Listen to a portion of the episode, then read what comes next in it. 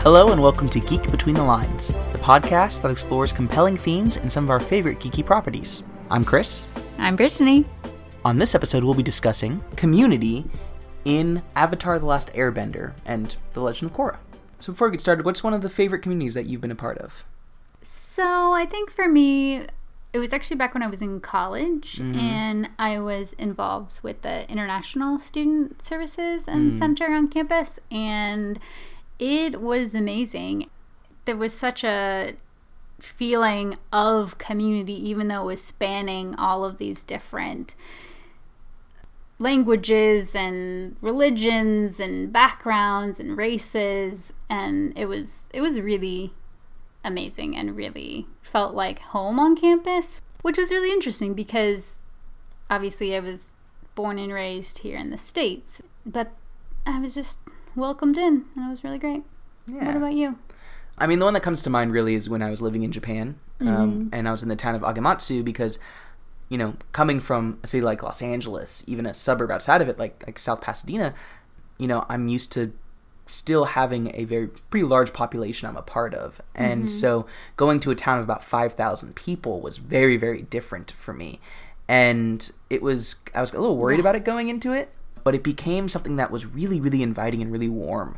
Um, one of my good friends in Japan mentioned that you know you, you can kind of get the feel of a city if you visit it for even a week or so but you can't really get the feel of a small town community unless you've lived there long term and and that definitely became the case here because you become part of that community and I really felt part of that community in the way that I was welcomed in the way that I was helped as you know I went through my first snowstorm and and the ways that the people you know as the the only gaijin in town you know one of the few foreigners living there they knew who I was and so I was called you know Chris Sensei everywhere I went because they mm-hmm. knew that you know probably their kid or nephew or whatever is one of my students so like that was really interesting and really powerful for me to be part of a, a, a small community in that way where I could go shopping and the people knew who I was and maybe you just liked feeling important I definitely like feeling important. I mean, it also comes with some drawbacks where, you know, like if I just wanted to go out to my car to get something, I would not just go out in my pajamas because I definitely lived next door to some students who I didn't want to see me in my pajamas, you know?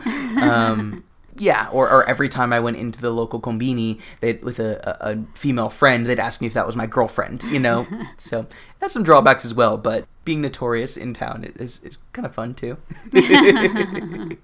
Well, to get started with our conversation on Avatar, uh, we have a quote today. It's from Book 2 of Avatar The Last Airbender when Iroh is talking to Toph as she's she's been upset with her her training of the Avatar. And so this is a quote that Iroh says to Toph. You sound like my nephew. Always thinking you need to do things on your own without anyone's support. Definitely something that describes both Toph and Zuko. Yep.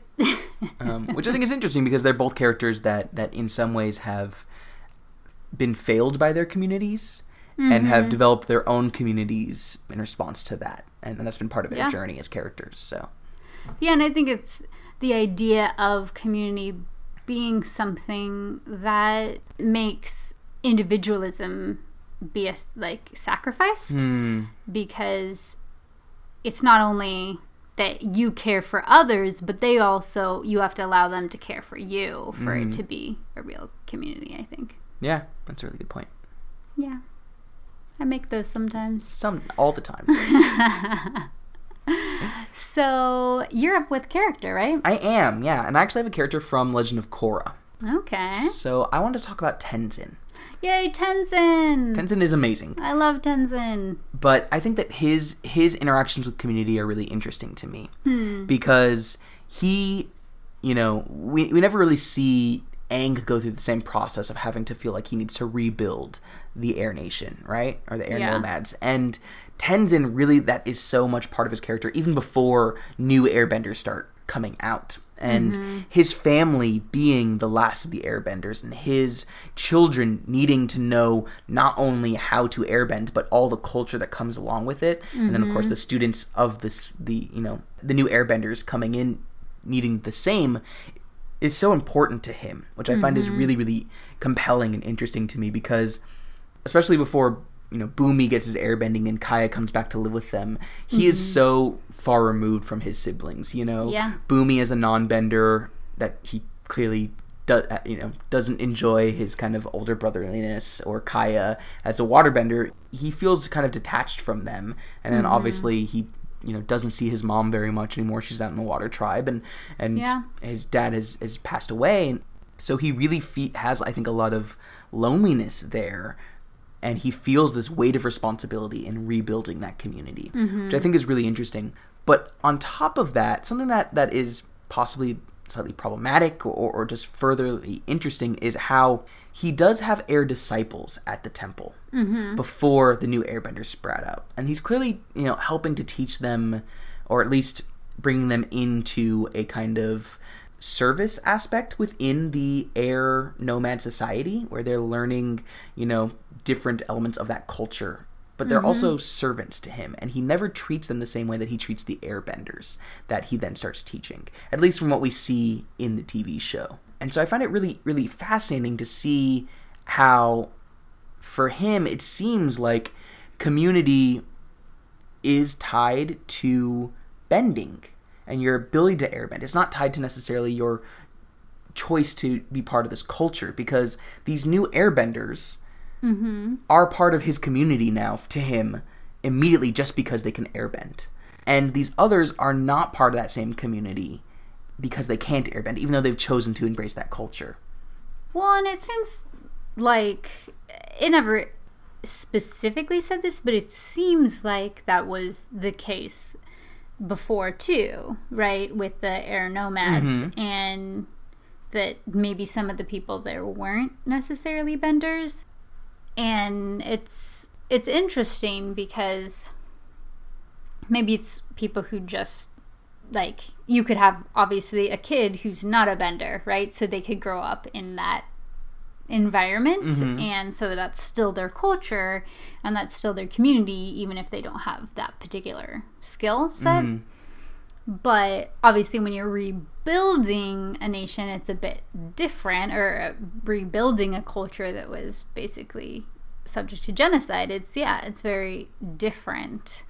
But yeah, I think part of it with Tenzin is that Tenzin is not, which is actually really funny since he's an airbender, he's not a very flexible person hmm. because when they get that new influx of airbenders, and he's not always very adaptable to be able to alter things to this new type of community that mm-hmm. is different because people are coming from their own cultures too. And sometimes he tries to force things that he learned but that's not how it quite works. And i think a, healthy community a vibrant community would be able to adapt to change I totally agree. I think that, that that weight of responsibility of him as the caretaker Yeah. of this community makes it so that he doesn't think of the community as the people. He thinks of the community as their traditions. Mm-hmm. And so it's more important that the people learn their traditions than the, they change traditions to adapt to the new people that they have as part of their community. which At least at when first. it when it sounds like that, it's like, oh, obviously that's wrong. But if you were in his place and Right. you're like, we are the only people left in the entire world, yeah, and it- if we don't have these traditions, no one will. They will be gone because people committed genocide against us. You know, it. Yeah, it's different, yeah, absolutely. complicated. hmm Which is one of the things that, that I find so intriguing about it. Yeah, for sure. Well, what about your plot point? So my plot point is how the team avatar community changes Mm. because in in the first season you have such a strong connection that gets built and there's such a strong trust that gets built between Inktar and Sokka right and they're traveling together and they go through all of these things and they really are able to depend on each other and then in season 2 Toph gets thrown into the mix. And that puts some strain on the community. And mm-hmm. for me, I was thinking about the two times that this happens, and then later in the third season with Zuko, mm-hmm. also put strain on the community. And with Toph, I think it's because of her individualism, right? It's mm-hmm. because she doesn't, like going back to our quote, she doesn't want to accept help from other people. She wants to mm-hmm. do everything on her own and be completely self sufficient. But that doesn't work in community, right? Because your actions affect other people and their actions affect you, whether you want it to or not. Right.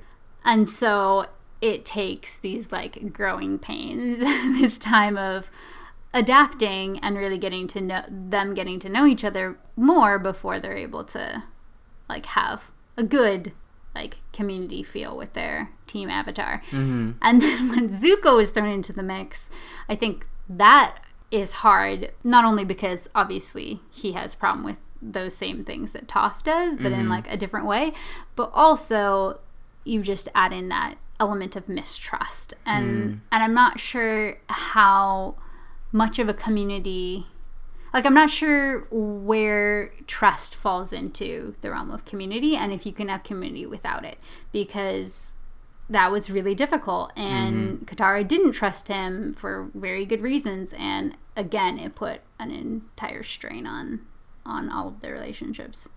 Yeah, that's really interesting. As you're saying that right now, it, it made me start thinking about Team Avatar as a family mm-hmm. and kind of the growth stages of of a individual within a family and how mm-hmm. at the beginning it is all kind of you know this love and warmth and this like building of community together in that way the way it mm-hmm. is in the first season. Then things start getting more you know once the, the a child basically starts getting more individualistic they might start having friction with other members of the family and that's what we see in mm-hmm. season two. And the last one when there's the more of that adult relationships going on trust is something that can be a problem and there's more adult concerns than just we don't get along but that like people have feel betrayed and people feel you know uh, yeah there's just like some more kind of intense struggles that you have to deal with as a family to remain maintain that community. And so i can kind of see just some symbolically like that same style of, of change that, that may exist there. Because that's that's so right that that the way that the they relate to each other uh, changes so much. And i think that shows also how much one person coming into a community especially that one that's small can mm-hmm. change the the style of that community. That's really mm-hmm. interesting.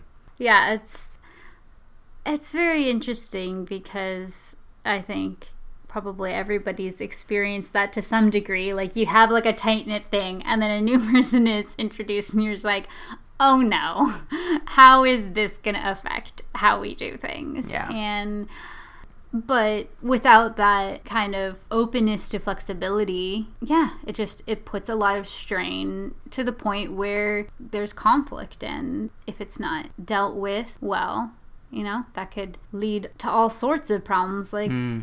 sparky sparky boom man. Exactly. Definitely some problems there. Yeah. Well what is your compelling question So my compelling question, it's actually funny that you chose Tenzin because my compelling question is how do you think the principle of all life is sacred mm-hmm. that the airbenders hold shaped how do you think that shaped the airbender community? Ooh, very interesting. Well, I think that, that that probably has something to do with them being nomads. That, you know, when you build a permanent community in any location, that automatically comes with destruction of some sort of environment, right? Mm-hmm.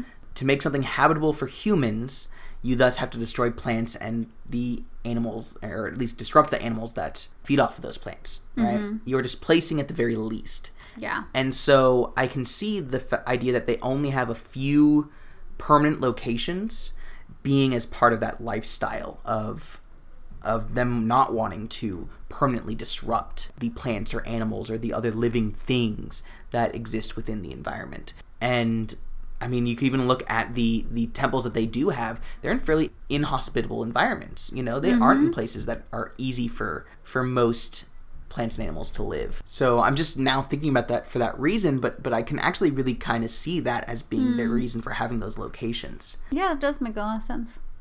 Beyond that, I also think that Tenzin's desire to incorporate people from into the airbending community, regardless of where you know their family or nationality or whatever might be from, is also part of that. You know, not only is mm-hmm. all life sacred, but that you can build community with any kind of life. You know, there's mm-hmm. nothing. I think that, that the idea of all life being sacred also shows that life is equal in some ways. You know, life there life is not categorized or or, or contained or exclusive. You know, mm-hmm. life is inclusive. Life is bringing everything together. And so this idea, like, I, I don't know if, for example, the Earth Kingdom would have the same way of incorporating in new benders from other cultures, you know? Mm-hmm.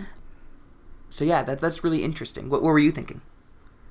Yeah, so I was I was thinking about it in a couple different ways. So one, obviously, they're vegetarians, Mm-hmm. and that is a big part of their yeah that that really playing out in their culture. But then it it goes to the point also of that the fact that they never had any type of military. Mm. And it was because of that that they were able to be wiped out, right? Which is tragic, but I think I'm a big fan of their stance on that. And that that was so much a part of of their community is that they would not spend time and energy and resources on training and maintaining structures that would cause harm or violence to others. And even if that put them at greater risk, like it was in their belief system. And I think because of that, at least from the flashbacks that we see, it does seem like a very peaceful Mm-hmm. community and society that they had.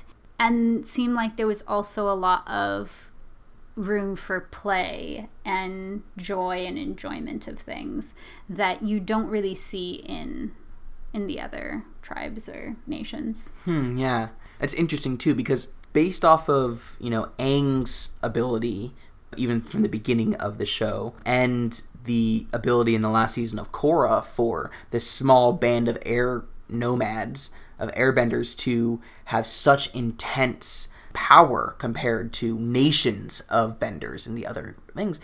It kind of seems like airbending has at least the potential to be the most powerful of the bending uh, disciplines. So, if they were more militaristic, would they be a fire nation? Would they be an mm-hmm. expansive one that, you know, if, if they didn't believe that all life is sacred, would they then have more power over the world? I mean, and I think so, right? Because that's what you had in Legend of Korra, mm-hmm. right? With Zahir and how he uses airbending in this offensive, violent, mm-hmm. oppressive way. And it wasn't even something that seemed like anybody would have been trained to counter, you mm-hmm. know, because it's that's not the way airbenders operate. That's Right. not the way airbenders do airbending. And so it it very much felt at least when I was watching it like like a defiling of hmm. airbending because it was completely contrary to all of their tenets. Yeah. Yeah, I totally see that. Uh, Which is why I think that he was one of the more compelling villains in the series. For sure. Um, yeah, very interesting. Well, my compelling question for you is uh, we've talked offline. I don't know if we've, we've said it i- on the podcast yet, but we've talked offline about what kind of bender you would be. yeah. But what community do you think you would most likely be a part, or, or more most easily be a part of within the airbending or the Avatar world? Hmm. Well, considering that waterbenders are generally around the poles and I get cold very easily, Mm-hmm. that would not be it. Or in the swamp with like bugs and such. no, thank you. I think I would probably be airbender, maybe earthbender. Okay, Yeah.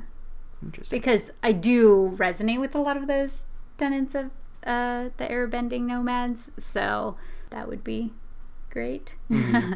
and then, in the fact that also they, they don't really have like the same kind of like bloodline familial elements of their society in the same way.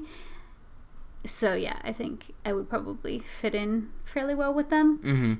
but earthbending would also be like really fun to like just make structures and like destroy them and then make them again. it's like Legos but faster. yeah. What about you? Well, uh, it might be a bit of a cop out, but I think that re- I'd probably invest it in Republic City. Um, you know, because I think, and we've talked about this before, like diversity is so important in where I'd like to live, you know? Yeah. And so I think living in a place that is built upon the idea of people from all walks of life living together is is really appealing to me.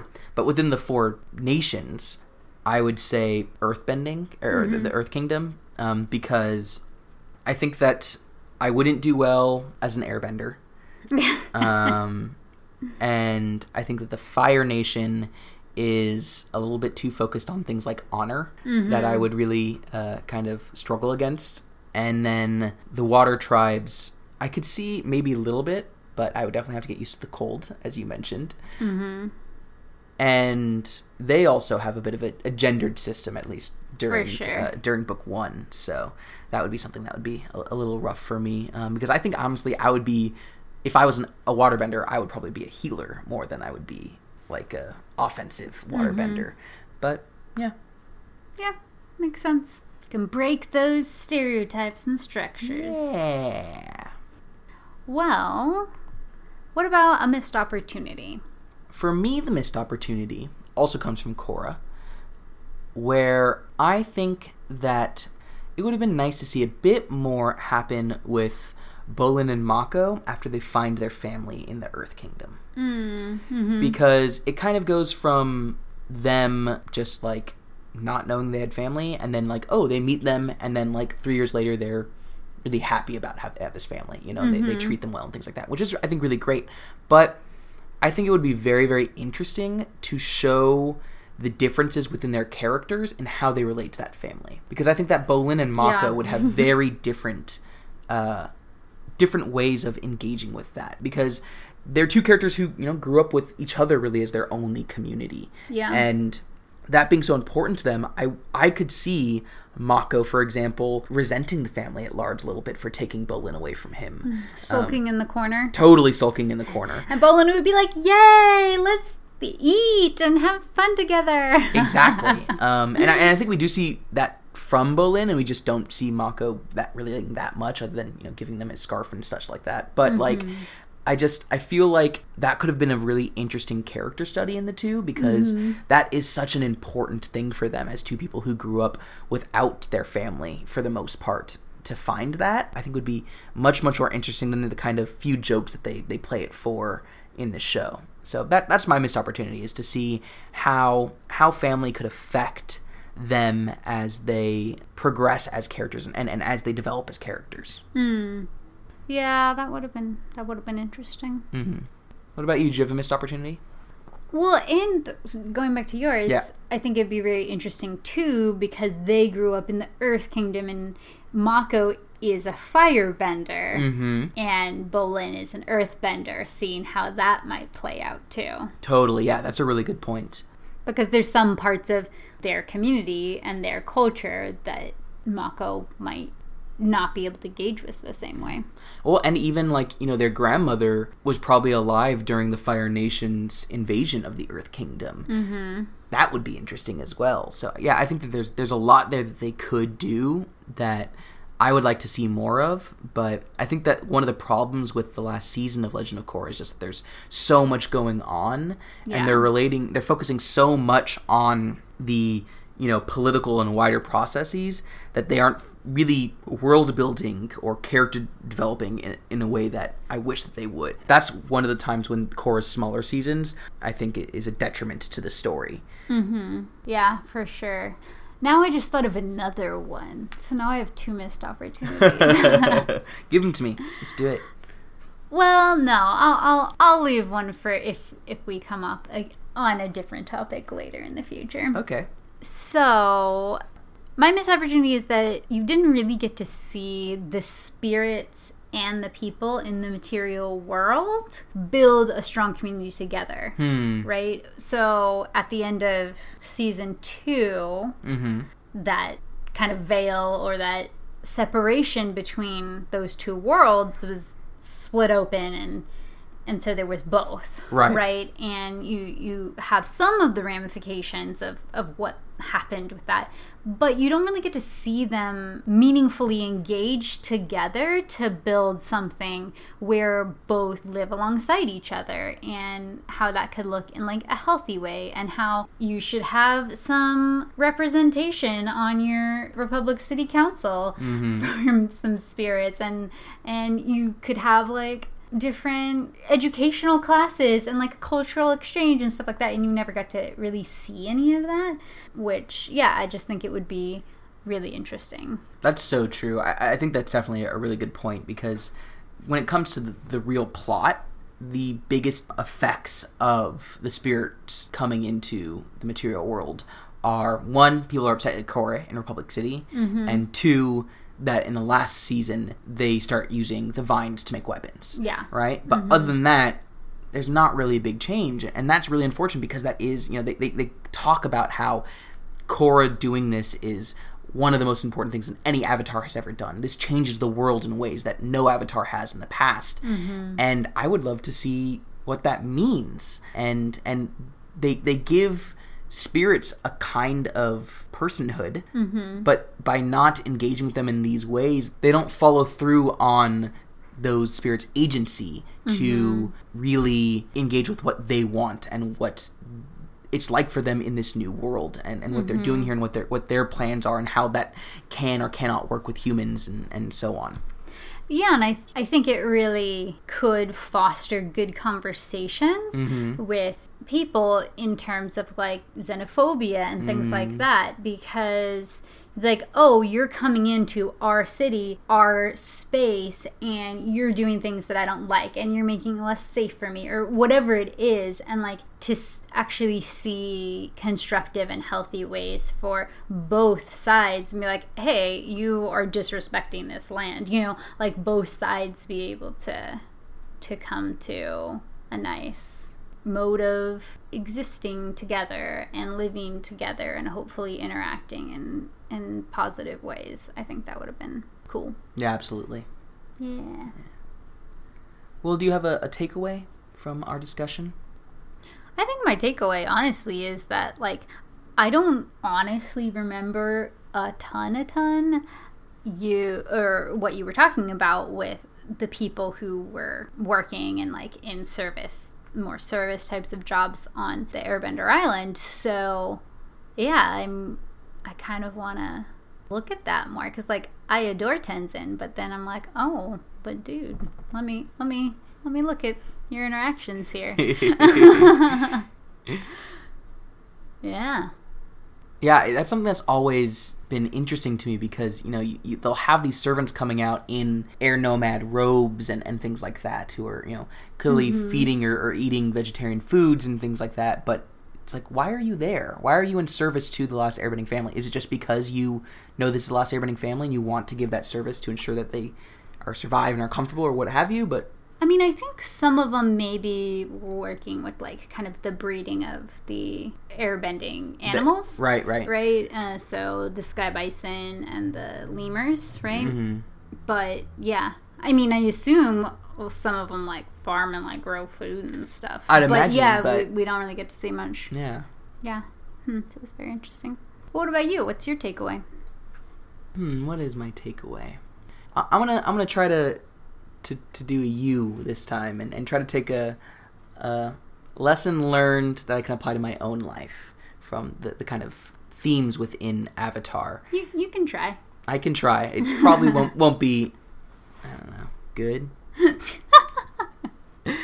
but I think that a takeaway from here is that communities can grow even if it's difficult.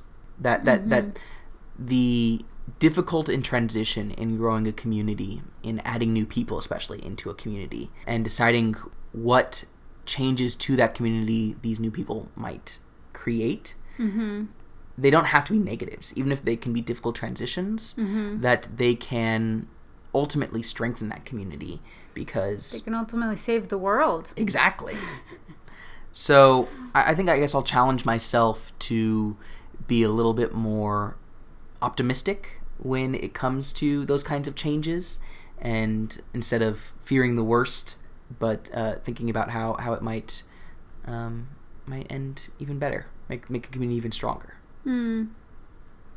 One way that you want to be more optimistic. Wow. Yeah, well, y- you know me very well, and uh, you know that I can sometimes be stressed about relational issues and, and things like New that. people exactly. So, yeah. so yeah, that's that's how I'll challenge myself. Not you though. You new listeners. No, no, we love the new listeners. you. Yeah, absolutely. You make my life.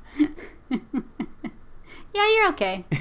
Why are you so mean to our listeners? I'm not mean. You want me to be mean? you want me to treat them like I treat you? no, please do not. We'll lose all of our listeners. Oh dear. well, why don't you let us know what we'll be talking about next week? Okay, so we're gonna wrap back around to look at Star Wars, and let's find our topic. Commitment. Commitment in Star Wars. Exciting. Yes. Well, thanks for listening to this week's episode of Geek Between the Lines.